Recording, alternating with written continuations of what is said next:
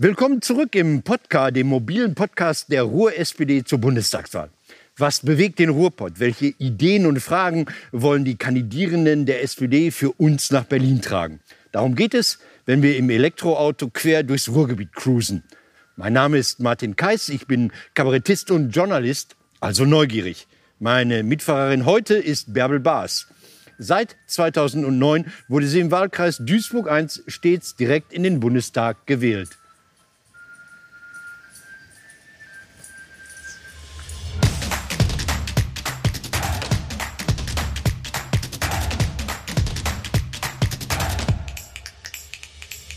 Was sagt man hier in Duisburg? Guten Mittag, wir sind ja fast schon in Holland, oder? Hier sagt man Tag. Das mag ich, man merkt das Ruhr-SPD. Bärbel Baas steht hier in Duisburg-Neudorf. Wir können gleich losfahren, wir steigen in dieses wunderbare Mobil ein. Du hast Zeit, du hast gute Laune. Na klar, immer. Komm, wir fahren los. Vor allem, wir, wenn ich gefahren werde, ist immer besonders schön. Ja, ich dachte, das wird man als stellvertretende Fraktionsvorsitzende eh. Ja, von wegen, da muss man selber fahren. Komm, steig ein. Sitz ist vorbereitet, nicht vorgeheizt. Ja, sehr gut. So, So, dass der auf geht's hier. Vorgänger irgendwas liegen lassen. Genau, dann schnall an und wir haben heute Abwechslung auf jeden Fall auf dem Programm stehen. Ja?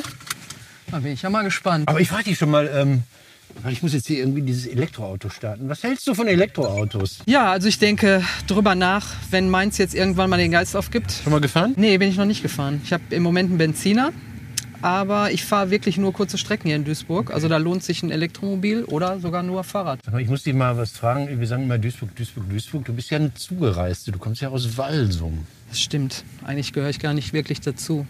Gibt es das in Duisburg auch so wie in Hände weg von Wattenscheid und äh, Wanne Eickel ist äh, Wanne Ja, Eickel? als Walsumann hat man immer gesagt, wenn man in die Innenstadt fährt, man fährt nach Duisburg. Okay. Und wie sehr bist du, bist du Ruhr-SPD?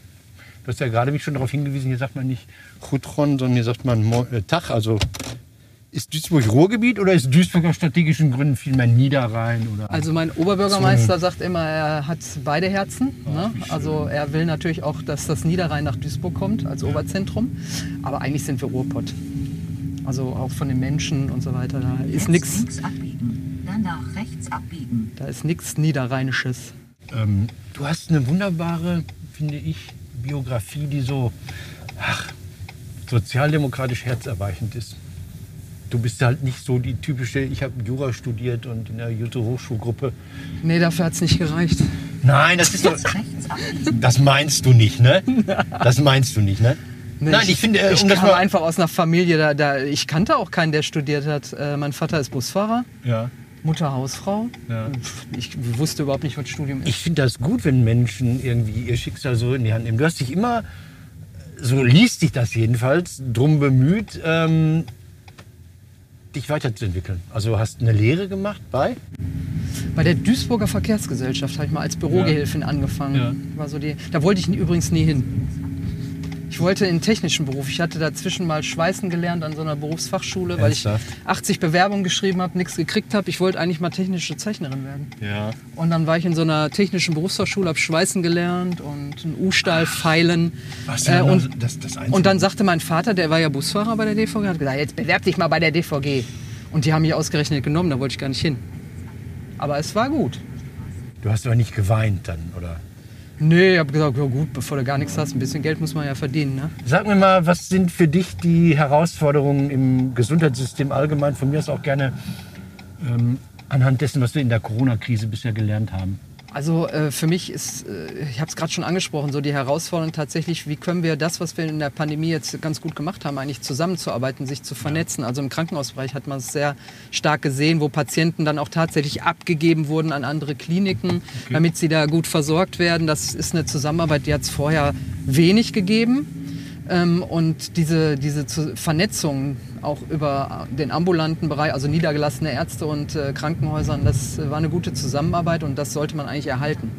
Und äh, da sag mal, ist unser Ziel so ein bisschen auch zu sagen, wo kann man regionale Gesundheitsregionen auch definieren. Was soll da gemacht werden? Was ist die Daseinsvorsorge? Was brauchen wir vor Ort für die Patientinnen und Patienten? So, und dann sollen die zusammenarbeiten. Und das funktioniert, obwohl wahnsinnig viele Menschen da jetzt schon wahnsinnig viel Geld verdienen und davon auch wenig abgeben möchten. Ja, es gibt äh, schon äh, tolle Modellprojekte, aber die erreichen irgendwie nie oder kommen nie aus diesem Modellcharakter raus. Ne? Weil natürlich geht es am Ende dann auch um die Geldverteilung. Wenn ich so eine Vernetzung habe und äh, verschiedene Gesundheitsberufe habe, von der Pflege bis hin zum Arzt oder der Ärztin, äh, dann äh, heißt Zusammenarbeit auch, dass jeder für seine Arbeit dann auch das entsprechende Geld kriegt. Das heißt, es ist eine Verteilung, die da sicherlich stattfinden muss. Auch eine Geldverteilung. Und zu wenig bekommen, sagst du jetzt als Gewerkschafterin, aber auch überzeugt, das sind die Menschen, die direkt am Patienten sind wahrscheinlich. Ja, also äh, wenn, wenn ich mir allein das Ärztesystem angucke, sind die Hausärzte immer so die Geringverdiener unter den Ärztinnen und Ärzten. Äh, und ich bin schon ein großer Fan auch von, von Hausarztversorgung. Ne? Also dass Hausärzte so ein bisschen der Lotse auch für die Patienten in diesem ganzen Dschungel die sind. mal, ne? Und der Bereich der Pflege ist einfach irgendwie äh, ja, unterrepräsentiert, auch schlecht bezahlt zum Teil, kaum Tarifverträge, wenn man sich die Altenpflege anschaut.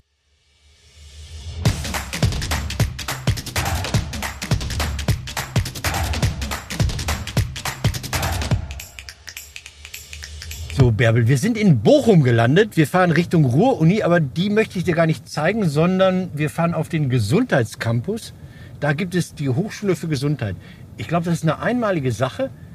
Ähm, Hannelore Kraft hat zumindest den Campus eröffnet, um mal politisch ausgewogen zu bleiben. Und was mir daran so gut gefällt, ist, dass man hier diese ganzen Berufe, die oft nur so als Hilfsberufe aufgefasst werden, ernst nimmt. Wir gucken da jetzt einfach mal. Da wurde Geld in die Hand genommen. Aber ich kann dich ja schon mal fragen, ist äh, das Thema Gesundheit auch für das Ruhrgebiet ein wirtschaftlich interessantes Thema? Ja, unbedingt. Also wir haben so viel ähm, an Gesundheitsbereichen. Also ich, in Duisburg selbst habe ich ja dieses Fraunhofer Institut, die gerade sehr stark im Bereich von Demenz und Alzheimer-Erkrankten auch forschen, auch mit digitalen Möglichkeiten arbeiten. Also das ist äh, viele kleine Start-ups, die da unterwegs sind und im Gesundheitsbereich im ähm, äh, forschen. Also das ist äh, ein absolutes äh, ja, Alleinstellungsmerkmal fast fürs Ruhrgebiet. Diesen Gesundheitscampus Nord. Wahnsinn. Ja. Gesundheit und Sport habe ich, sehe ich gerade. Also schick, neu, Ja. großartig. Ich fahre jetzt einfach mal hier und stelle unsere Karre irgendwo notfalls dem Rektor vor die Tür oder der Rektorin. Ja, klar. Ich weiß nicht, wo wir jetzt sind. Komm, ich stelle mich hier frech auf den Bürgersteig, nicht auf den Behindertenparkplatz. Wir steigen mal aus, ne? Gucken wir? Na Wir klar. gucken mal. Sieht sehr gut aus. Fällt mir schon. Hast du hier noch keinen Termin gehabt als gesundheitspolitische... Doch, ich war hier schon mal. Ach so. Aber, äh, oh, jetzt bin ich aber nur für einen Vortrag. Also so alles habe ich nicht gesehen. So. Ja, wir sind hier, das ist ein imposanter Neubau. Ähm, Ja. Was die hier wohl machen, ist, dass die ähm, Bachelorstudiengänge anbieten für Physiotherapie, Logopädie, Ergo, für Hebammen oder sowas. Alles diese komischen Ausbildungsberufe, die an so privaten Schulen sonst stattfinden. Ja, und wo, wo die Schüler das Geld noch mitbringen müssen. Ne? Sollen wir Also- spazieren gehen? Aber ist das Zukunft, dass, dass das ähm, äh, professionalisiert wird, diese, diese Ja, also äh, es äh, hat ja bei diesen Gesundheitsberufen eben auch viel mit Wertschätzung zu tun, ob ich einen, auch einen professionellen Beruf habe.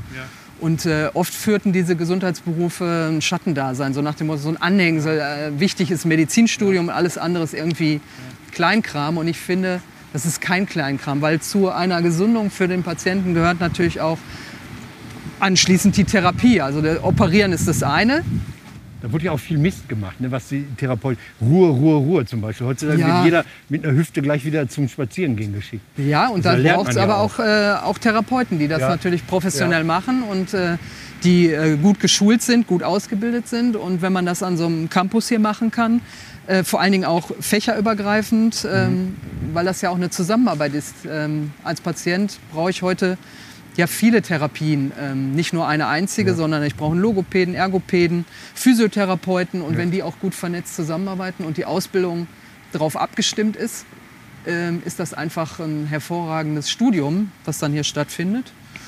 Und insofern, Schafft ihr das als Gesundheitspolitiker, diesen Schwung der Pandemie, hey, wir gehen mal klatschen, umzusetzen in eine wirkliche Verbesserung? ja, wir haben ja diese Berufe, die du gerade genannt hast, hier Ergotherapie, wir haben den tatsächlich ähm, professionalisiert. Wir hatten so alte, alte Berufsbilder, also diese ganzen Berufsbilder haben wir in dieser Legislatur tatsächlich angepackt, die noch ihre Berufsordnung aus den 70er Jahren hatten. Ja. Äh, und die haben wir jetzt verbessert und daraus entstehen jetzt auch diese Studiengänge. Ja. äh, und die Akademisierung. Und ähm, uns war das wichtig, weil wir einfach glauben, erstens hat sich die Medizin weiterentwickelt, das muss sich auch in den Gesundheitsberufen widerspiegeln. Und es hat, wie gesagt, auch was mit Tarifen und mit Geld zu tun. Wenn ich einen akademisierten Beruf habe, dann ist auch das, was ich hinterher verdiene, einfach auch mehr. Mhm. Und ich bin auf Augenhöhe, hoffentlich irgendwann dann auch mit Ärztinnen und Ärzten, äh, die natürlich diese Berufe auch brauchen, um Patienten gut zu therapieren. Also nochmal gefragt, bleibt was von der Pandemie, also diese Anerkennung der Berufe, bleibt das? Das bleibt, aber was jetzt noch fehlt, ist einfach, dass diese Berufe auch was tun dürfen, was sie lernen. Also, ja, oft ist es ja so, dass immer noch der Arzt am Ende entscheidet, welche Therapie gemacht wird, was verordnet wird. Und wir arbeiten im Moment daran, es gibt schon erste Modellprojekte, auch diesen Gesundheitsberufen Verordnungsmacht zu geben, dass sie sagen, wir entscheiden, ah. wie viele Einheiten derjenige jetzt an Krankengymnastik bekommt und nicht mehr der Arzt alleine. Nein, wir sind auf diesem wunderbaren neuen Campus. Sieht toll aus, ist groß, ist großzügig, ist modern, ist offen. Gesundheitswirtschaft im Ruhrgebiet. Es gab immer Leute, die gesagt haben, das ist der neue Bergbau oder sonst irgendwas. Der Grönemeyer hier, in, der sitzt ja auch in der Nähe. Ja. Der hat immer sowas erzählt, dass irgendwie so durch die Nerven zu gehen, das sei quasi wie Tunnelbau im Kleinen. Ist Gesundheitswirtschaft die Zukunft? Ich glaube, sie ist schon, also wenn man sich das anguckt, da wird ja unheimlich viel Geld äh, gemacht, äh, verdient. Also was wir an, für Gesundheit ausgeben, ist ja das eine. Die Frage ist, ist es immer richtig in der Qualität und in der, in der Anwendung? Äh, aber das ist ein Wirtschaftsfaktor mittlerweile geworden. Ähm, auch, auch die, äh, sag mal, die, die Leistung in der Gesundheitsvorsorge, ne? also was ich alles äh, im Fitnessstudio machen kann. Also das ist auch ein Faktor, den darf man nicht vergessen, nämlich äh, die Gesundheitsförderung oder die Prävention. Äh, da verdienen auch viele Geld dran. Ob das immer alles so professionell gut gemacht ist oder manchmal auch, wie ich immer sage, so Klumpatsch ist, muss man dann entscheiden. ja, ja. Aber für mich ist wichtig, dass die Gesundheitsberufe einfach eine gute Qualität, äh, also lernen, ausbilden, weil da geht es um Therapie. Und ähm, die Wirtschaft ist das andere, was verdiene ich dann damit? Und äh, im Ruhrgebiet ist, also es ist halt ein Ballungsraum. Du hast viele Krankenhäuser, niedergelassene Ärzte, ähm, Gesundheitszentren. Hier, hier, arbeiten viele in dem Bereich, ähm, in den Krankenhäusern, in der Pflege. Also natürlich ist das ein Faktor. Ob das äh, große Bereiche wie Stahl und Kohle komplett ersetzt, wird sich zeigen. Ich glaube es eher nicht, äh, weil wir immer noch auch ein Industriestandort sind, neben der Gesundheit. Wir steigen jetzt wieder in unser wunderbares SPD-Mobil oder in den Podcar, äh, fahren in die Bochumer Innenstadt, treffen da noch jemanden, aber auf dem Weg dahin ja. habe ich noch was vorbereitet für Sie.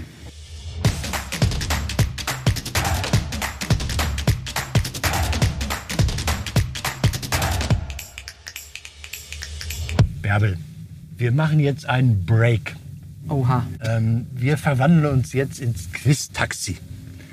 Vor dir im Handschuhfach sozusagen mhm. liegen eine schwarz. Sie greift gleich zur roten Box. Ja, ich habe doch noch gar nichts gesagt. ich das weiß nicht. geht automatisch. Immer rot. Ich wollte sagen, nimm schwarz oder rot, mir ist es egal. ähm, das ist ein Quiz, ein Ruhrgebietsquiz. Und die Fragen sind relativ schwer. Die sind jetzt nicht so, ähm, wie heißt äh, die Stadt äh, Essen mit Vornamen oder sowas. Ähm, und wir machen einfach mal dieses Quiz zur Aufheizung, damit wir ein bisschen so auch über das Thema Ruhrgebiet mal ins Gespräch kommen. Liest du doch einfach mal irgendeine Frage vor. Woraus besteht der Sp Spurwerkturm auf der Halde des Gewerbegebiets Zeche Waldrop? Genau, das ist der, wie heißt der alte Zausel, der das gemacht hat. Das sind, ich weiß es. Ich weiß es. Ah, ich komme auf den Namen nicht. Ähm, ist ein lieber alter Kollege, der wohnt in Castro Brauxel. Ich weiß auch, wo der sein Atelier hat. Das sind Spurwerkslatten. Stimmt. Stimmt. Jetzt liest vor die Lösung, die richtige, komplette. Die komplette soll ich vorlesen? Aus ja, rund, wir haben ja noch viel zu fahren. Ja, stimmt. Aus rund 1000 Metern Spurlatten besteht dieser ja. Spurwerksturm. Wie heißt der Kollege nochmal? Es tut mir dies, leid. Dies sind äh, Hartholzbalken, mit denen ursprünglich die Fahrkörbe in den Bergbauschächten in der Spur gehalten genau. wurden. Von der Plattform des begehbaren Turms im Jahr 2000 von Jan Bormann. Bormann, genau. Jan Bormann ist ein lieber Geboren Zausel. in Dortmund, gestaltet. Ja. Pass auf, meine Frage dazu, mir geht es gar nicht um die richtige Antwort.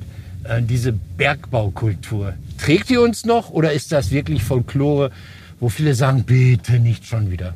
Also ich glaube, dass die Jüngeren da nichts mehr mit anfangen können. Aber die, die da noch irgendwie Familie oder auch noch äh, den Opa oder Vater zum Teil noch haben, für die ist das schon noch ein großer Wert, diese, diese Freundschaft einfach ähm, zu erhalten. Ne? Diesen Kumpel und das, ähm, das Ganze ist für die immer noch wichtig. Aber ich glaube, die Jüngeren können, für die ist das tatsächlich Geschichte oder Nostalgie. Mal die nächste. Ein beliebtes Ausflugsziel ist eine mittelalterliche Burg in einem Stadtteil Hattingens. Ja. Von ihrem Turm aus hat man einen herrlichen Blick über das Ruhrtal. Welches historische Bauwerk ist gemeint? Die Burg halt. Weißt du's? Ich, ich stelle gerade fest, ich kenne mich überhaupt nicht im Ruhrgebiet aus. Das heißt irgendwie, die Fahrt endet hier. Ja, ja. ich glaube, wir müssen aussteigen. Geht so nicht Wir weiter. nicht. Ja, okay, ich. Ja, schmeißt mich raus. Schönen Dank. Nein, pass auf. ähm, Wiedersehen. Such dir eine Duisburg. Es ist die Burg Blankenstein Ja. natürlich. Ich kenne die auch nicht. Ähm, Warst du da schon mal? Nur vorbeigefahren. Aber das Interessante ist ja, wir reden immer über Industriekultur, Industriekultur, alte Zechen, alte Stahlwerke, alte weiß ich nicht. Und es gibt ja eine andere Geschichte des Ruhrgebiets auch, die immer so ein bisschen hinten runterfällt. Ne? Das stimmt. Also man. Die, man so, ah, die könnte ich jetzt beantworten. Welche Stadt besitzt das Emscher Talmuseum, das neben Kultur, Stadt- und Heimatgeschichte auch das Skelett eines Riesenhirsches und zeitgenössische Grafik präsentiert? Warum weißt du das? Weil ich da schon mal war. Ah, ich weiß es deshalb. Genau. Ich weiß es deshalb, weil ein Freund da irgendwelche Promo-Videos gemacht hat. Nein, aber nochmal, das zeigt ja auch. Ähm, äh, wir sind irgendwie immer verbunden mit Kumpel, Kohle, bla bla bla. Es ist aber doch mehr. Und Duisburg mit der Sechs-Seen-Platte. Ja, die ke- übrigens, wenn ich jedes Mal Gäste habe, die kennen immer noch das alte Schimanski-Bild, ne? Ja. Alles dreckig und Ja. überhaupt. Rauchende Schornsteine, ich meine, die gibt es tatsächlich noch, Klar, weil Thyssen ja noch äh, Gott sei Dank arbeitet äh, und unsere Stahlwerke. Ähm, aber dann schleppe ich die immer zur Sechseenplatte und dann denken die immer, die sind irgendwie ganz woanders. ja ne? Die Regattabahn, wo dann Ja. die Bötchen da, die Kanuten langfahren, das ist echt. Gucken mich immer alle an und sagen, das ist doch nicht Duisburg. Seid doch. Sowas wollten wir jetzt auch mal gesagt So, haben. das war der- das war der Werbeblock für meine Heimat. Jetzt sind wir hart im Thema. Wir reden nach wie vor über Pflege. Wir haben über das Personal geredet, über das System geredet. Lass uns über die Menschen reden, die eventuell mal krank sind und Pflege brauchen. Also über die Bürger. Ähm, da bist du ja auch der festen Überzeugung, dass auch für die andere Seite der Pflege, also für die, für die Menschen, die Pflege brauchen, einiges getan werden muss. Ja, also ich sag mal, die größte Gruppe der, derjenigen, die pflegen, also andere pflegen, sind zum Beispiel die Angehörigen. Das ist Ja. die größte Gruppe eigentlich. Die werden oft vergessen, weil wir immer über die Profession und über die Gesundheitsberufe reden. Aber wie viele sich da privat aufreiben ähm, und kaum Entlastung finden über Kurzzeitpflegeplätze und Entlastungsmaßnahmen, das ist ein großer Block. Und auf der anderen Seite die Pflegebedürftigen, die stationär gepflegt werden, deren Eigenanteile, wie man so schön sagt, also das, was die selber bezahlen müssen, um überhaupt gepflegt zu werden, das steigt mit jedem Jahr exorbitant in die Höhe. Es ist kaum noch finanzierbar. Und da muss so ein Deckel drauf, da muss äh, eine Begrenzung hin, dass die nicht überlastet werden am Ende äh, mit den Kosten, die sie, wenn sie ins Pflegeheim müssen, das sucht sich ja keiner aus, macht ja auch keinem Spaß, äh, stationär gepflegt zu werden. Aber lass uns mal auseinanderdröseln. Wir haben einmal die Menschen, die pflegen, Angehörige. Ja, Traditionell oft Frauen. ja. Die schlittern oft, sagst du, glaube ich, in so eine Armutsfalle rein, weil sie dann Ja, weil sie pflegen und äh, schaffen das aber nicht gleichzeitig mit einer vollen Berufstätigkeit. Das heißt, die meisten, insbesondere Frauen, steigen aus, tatsächlich aus dem Beruf, auf, aus ihrer Berufstätigkeit aus, pflegen äh, und haben dann natürlich keine Beiträge mehr gezahlt in die Rentenversicherung. Äh, also über die Pflege gibt es ja ein bisschen was ne, an, an äh, Beitragspunkten äh, für die Rente später, aber ehrlicherweise ist das nicht mal so viel, wie ich für Kindererziehung bekomme, wenn ich jemanden pflege, an Beitragspunkten. Ach so, das ist. Das ist ein Unterschied, deswegen das wollen wir zum Beispiel aufwerten, so dass ähm, es keine Unterschiede mehr gibt, ob ich jetzt ein Kind pflege oder ein Kind erziehe, nicht pflege, sondern ein Kind erziehe, ähm, dass ich auch höhere Beitragspunkte für die Pflege bekomme. Das würde zumindest helfen, wenn ich tatsächlich meine Berufstätigkeit aufgeben muss, dass ich dann nicht am Ende in der Armutsfalle hänge. Gut.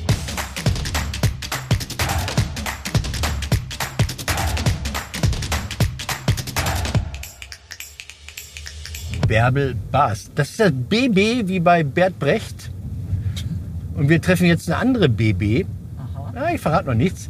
Wir haben über, über, über die Unterfinanzierung der Pflege geredet und wir sind jetzt hier in Bochum und ich sage nur, Bochum ist der ehemalige Hauptsitz der Industriegewerkschaft Bergbau und Energie.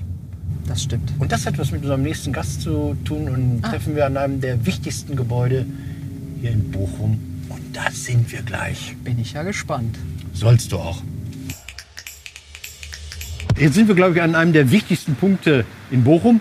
Um die Ecke ist die Verwaltung der IGBCE auch wichtig, aber hier ist das Schauspielhaus. Das berühmte, das große, das sich immer eingemischt hat auch. Aber heute sind wir hier, um jemanden zu treffen, nämlich von der IGBCE.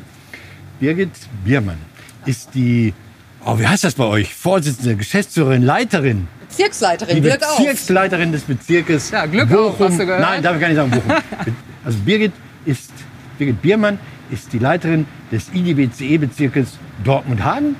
Und warum sind wir hier? Weil die sich auch um die Pflege kümmern. Und das wollte ich jetzt mal miteinander ins Gespräch bringen. Also die Politik hat Ideen. Was hat die IGBCE zum Thema Pflege gemacht?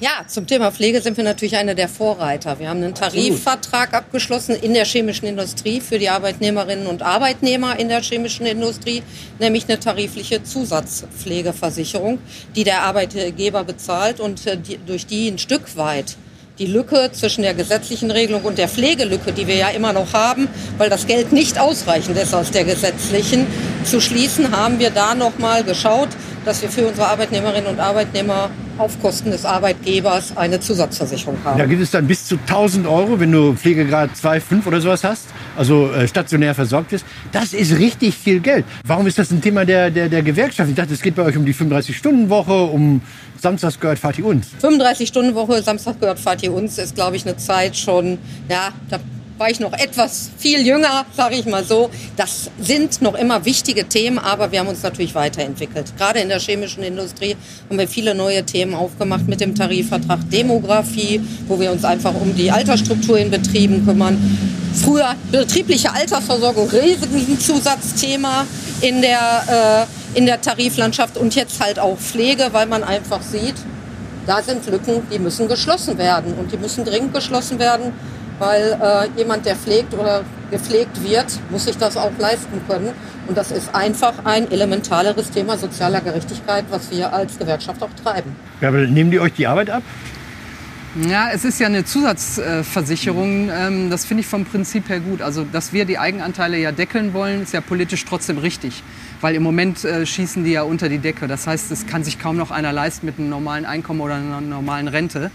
Ähm, und insofern finde ich das gut, wenn man so ein Angebot macht. Äh, und mir ist es lieber, es machen Gewerkschaften oder, oder Arbeitgeber, als wenn ich so eine reine Privatversicherung habe, die am Ende ja natürlich auch äh, renditeorientiert ist, wenn ich so einen privaten Konzern. Natürlich steckt da auch eine Versicherung dahinter.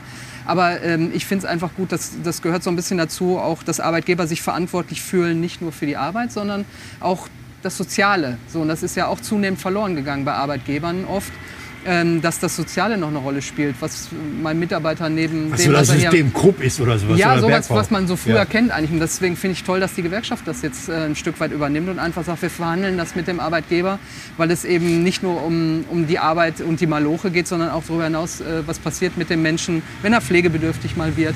Also insofern finde ich das eine tolle Idee und ich hätte direkt mal eine Frage an dich, weil wir das ja im Moment auch diskutieren, ob der Staat sowas steuerlich unterstützen sollte. Das ist ja im Moment so eine Debatte. Also grundsätzlich sage ich, als Sozi Riester-Rente steuerlich fördern, hm, ne, ist so ein bisschen Schwierigkeit. Aber die Frage ist, kann man solche Tarifs, tarifvertraglichen Geschichten irgendwie auch vom Staat noch mal ein bisschen verbessern oder unterstützen? Ja, wunderbar. Äh, große Forderung von uns. Ich geh dann mal, ihr seid ja natürlich. gut zusammen. Also ist eine große Forderung von uns, dass unsere tariflichen Leistungen natürlich auch gesetzlich gefördert werden. Wenn man noch mal ein Stück weit in die betriebliche Altersversorgung guckt, wo wir gewisse Maßgaben haben. Jetzt bei der Pflegeversicherung ist es so, der Steuerwertevorteil kommt halt auf unsere Kolleginnen und Kollegen zu, falls sie über die Grenzen kommen. Aber dennoch brauchen wir natürlich die gesetzliche Unterstützung, um solche Dinge auch vernünftig für die Leute umsetzen zu können. Weil wenn es hinterher die Leute wieder was kostet in erheblichem Maße, dann braucht man damit nicht um die Ecke kommen. Also von daher ist natürlich diese gesetzliche Unterstützung also wirklich wichtig und äh, sollte betrieben werden. Von daher äh, sprichst du mir aus der Seele. Ja, habe ich doch schon wieder einen Arbeitsauftrag. Ich wollte gerade sagen, du, du nimmst dir die Arbeit ja selbst. Also ja, man muss so bin ich. Ne? Ich frage halt, was kann ich mitnehmen. Ne? Und insofern, ich, ich habe von dem Modell mal gehört, aber ich konnte mir noch nicht so richtig vorstellen, in welchem Bereich das so stattfindet. Ähm, und ob ihr, ihr habt das, glaube ich, als Erste gemacht. Gibt es da noch andere, die da jetzt auch schon eingestiegen sind? Oder ist, ist euer Modell noch so das erste Vorzeigemodell? Bin ich ganz vorsichtig, weil da die Landschaft habe ich einfach nicht im Blick. Also im Moment sind wir Vorzeigemodell, würde ich sagen, und wir sind ja auch gerade erst in der Umsetzung. Das Ganze rollt Seit dem erst ab 1.7. läuft das erst. Genau, Ne? erst ab dem 1.7. Und man muss sagen, das ist ja auch relativ aufwendig, weil die Arbeitgeber melden alle Arbeitnehmer. Erstmal muss der Arbeitnehmer, Arbeitnehmerin nichts tun. Sie werden erstmal grundsätzlich gemeldet, auch wenn sie sich danach nochmal melden müssten, wenn sie äh, bei uns IGBC-Mitglied sind, weil es da nochmal Sonderkonditionen gäbe. Aber von daher ist das ein Riesenaufwand natürlich in so einer Größe wie der chemischen Industrie. Wir sind natürlich total darauf bedacht, jetzt auch zu gucken in anderen Branchen erstmal das Gleiche auch anzubringen und äh, zu fordern und zu sagen, Mensch, was wir da gedacht haben, muss doch auch in anderen Bereichen gehen. Also kann man sagen, äh, da- das geht gu- gut zusammen. Also äh, ihr macht das nicht, weil die Politik es nicht hinbekommt, sondern es kann sich auch ergänzen. Also ich glaube, das kann sich ergänzen. Vor allem, es macht ja auch Sinn, wenn wir tatsächlich es politisch hinkriegen, die Eigenanteile zu deckeln. Es bleibt ja trotzdem immer ein Eigenanteil. Wir haben ja vorhin im, im Auto drüber gesprochen, diese Kosten und Logis, diese Hotelkosten, so wie die da heißen, so, die muss ich ja immer noch tragen. Auch wenn wir politisch sagen, wir machen da einen Deckel drauf, dass das nicht mehr äh, steigt. Aber es wird immer ein Betrag bleiben, der zu finanzieren ist. Und dafür eine Versicherung anzubieten, genau für diesen Teil, ist eine gute Ergänzung. Das ist die Arbeiterin-Einheitsfront. Ich bin jetzt zufrieden. Vielen Dank, Birgit. Äh, Du musst ja noch wieder an den Schreibtisch. Oder gehen wir jetzt Eis essen in dieser wunderbaren Eisbude?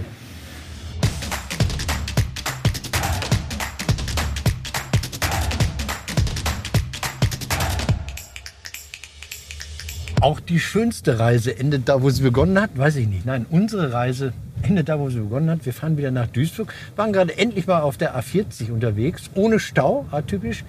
Bärbel, ich bedanke mich jetzt schon mal. Das war echt toll und informativ. Und ähm, wenn das Mikro aus war, haben wir auch weiter geredet. Wird nie jemand erfahren, was im Auto geschieht, bleibt im Auto. ich habe noch was Das ist dich. gut so. Nein, nein, nein, wir waren harmlos. Ich glaube, wir waren relativ harmlos. Ja. In der Tür rechts neben dir, da habe ich ein paar Ansichtskarten. Das sind so Kitschkarten, Ruhrgebietskitschkarten äh, deponiert. Äh, die, die restlich mit dem Spruch, das ist Eigenwerbung für den Geieramt. Such dir bitte eine Karte aus, weil jeder, der hier mitfährt und jede, darf am Ende der Reise eine Ansichtskarte schreiben zum Thema. Und du kannst ja aussuchen, schreibe ich der Oma, schreibe ich meinem Lieblingsoberbürgermeister oder schreibe ich irgendeinen politischen Mitbewerber. Einen kleinen Spruch auf die Karte und ich schicke dir noch tatsächlich ab, wenn du die Adresse zufügst. Stift müsste auch in der Tasche sein. Also ich habe schon hier die erste, die wird mich ja schon reizen. Da steht, ein bisschen Kohle lässt sich jeder gern schenken. Die könnte man echt an Spahn geben, oder? Der hat doch so ein Spendendinner gehabt, wo er bis heute noch nicht sagt, wer ihm da eigentlich die 9.999 Euro gespendet hat. Passt doch. Mach wie du möchtest. Also du bist ich äh, glaube, es reizt mich jetzt echt. dann, dann mach. Ich Kannst du glaube, ja ich schicke das an Jens Okay. Spahn. Ja, das kriegen wir, die Adresse kriegen wir auch raus. Ja, das Gesundheitsministerium Richtig. noch. Ne? Und dann schreibe ich einen schönen Gruß und er soll das Büro leer räumen, weil die SPD übernimmt das Gesundheitsministerium. Oder? Äh, wenn ihr die absolute Mehrheit habt, auf jeden Fall. Auch mit Koalitionspartner, also das schaffen wir diesmal. Muss ja mal jemand richtig machen. Oder? Ich rede da jetzt bei der Karte nicht rein. So, so schnell ging das. Fertig geschrieben? Ach klar. Verrätst du uns? Es gibt ja bei Postkarten kein Briefgeheimnis, was du Ich geschrieben habe einfach nur, lieber Jens, schöne Grüße aus Duisburg. Oh, du bist, Oder? ja, du bist ja lieb. ja, zu ihm. mein Gott. Mit Rücksicht darauf, dass er Man bald rückt- einen neuen Job braucht. Ja, ey, man muss ihm jetzt auch nicht richtig wehtun, aber ich finde, diese ein bisschen Kohle lässt sich jeder gern schenken. Ist ja schon aussagekräftig. Das stimmt dann allerdings auch. Prima. So, wir biegen noch zweimal ab, dann bist du zu Hause. Wir schmeißen dich raus. Ah, schade. War schön mit dir. Ich hätte jetzt noch ein paar Stündchen weiterfahren können. Wir haben noch 61 Vor allen Prozent. Dingen, ich brauchte ja nicht selbst fahren. Ich konnte ganz entspannt daneben sitzen. Das hat mir sehr gefallen. Und ich habe wieder was Neues gelernt. Eine Pflegezusatzversicherung der Gewerkschaft und den Campus habe ich noch mal gesehen. Für Gesundheitsberufe. Also mehr geht halt da am Tag eigentlich nicht.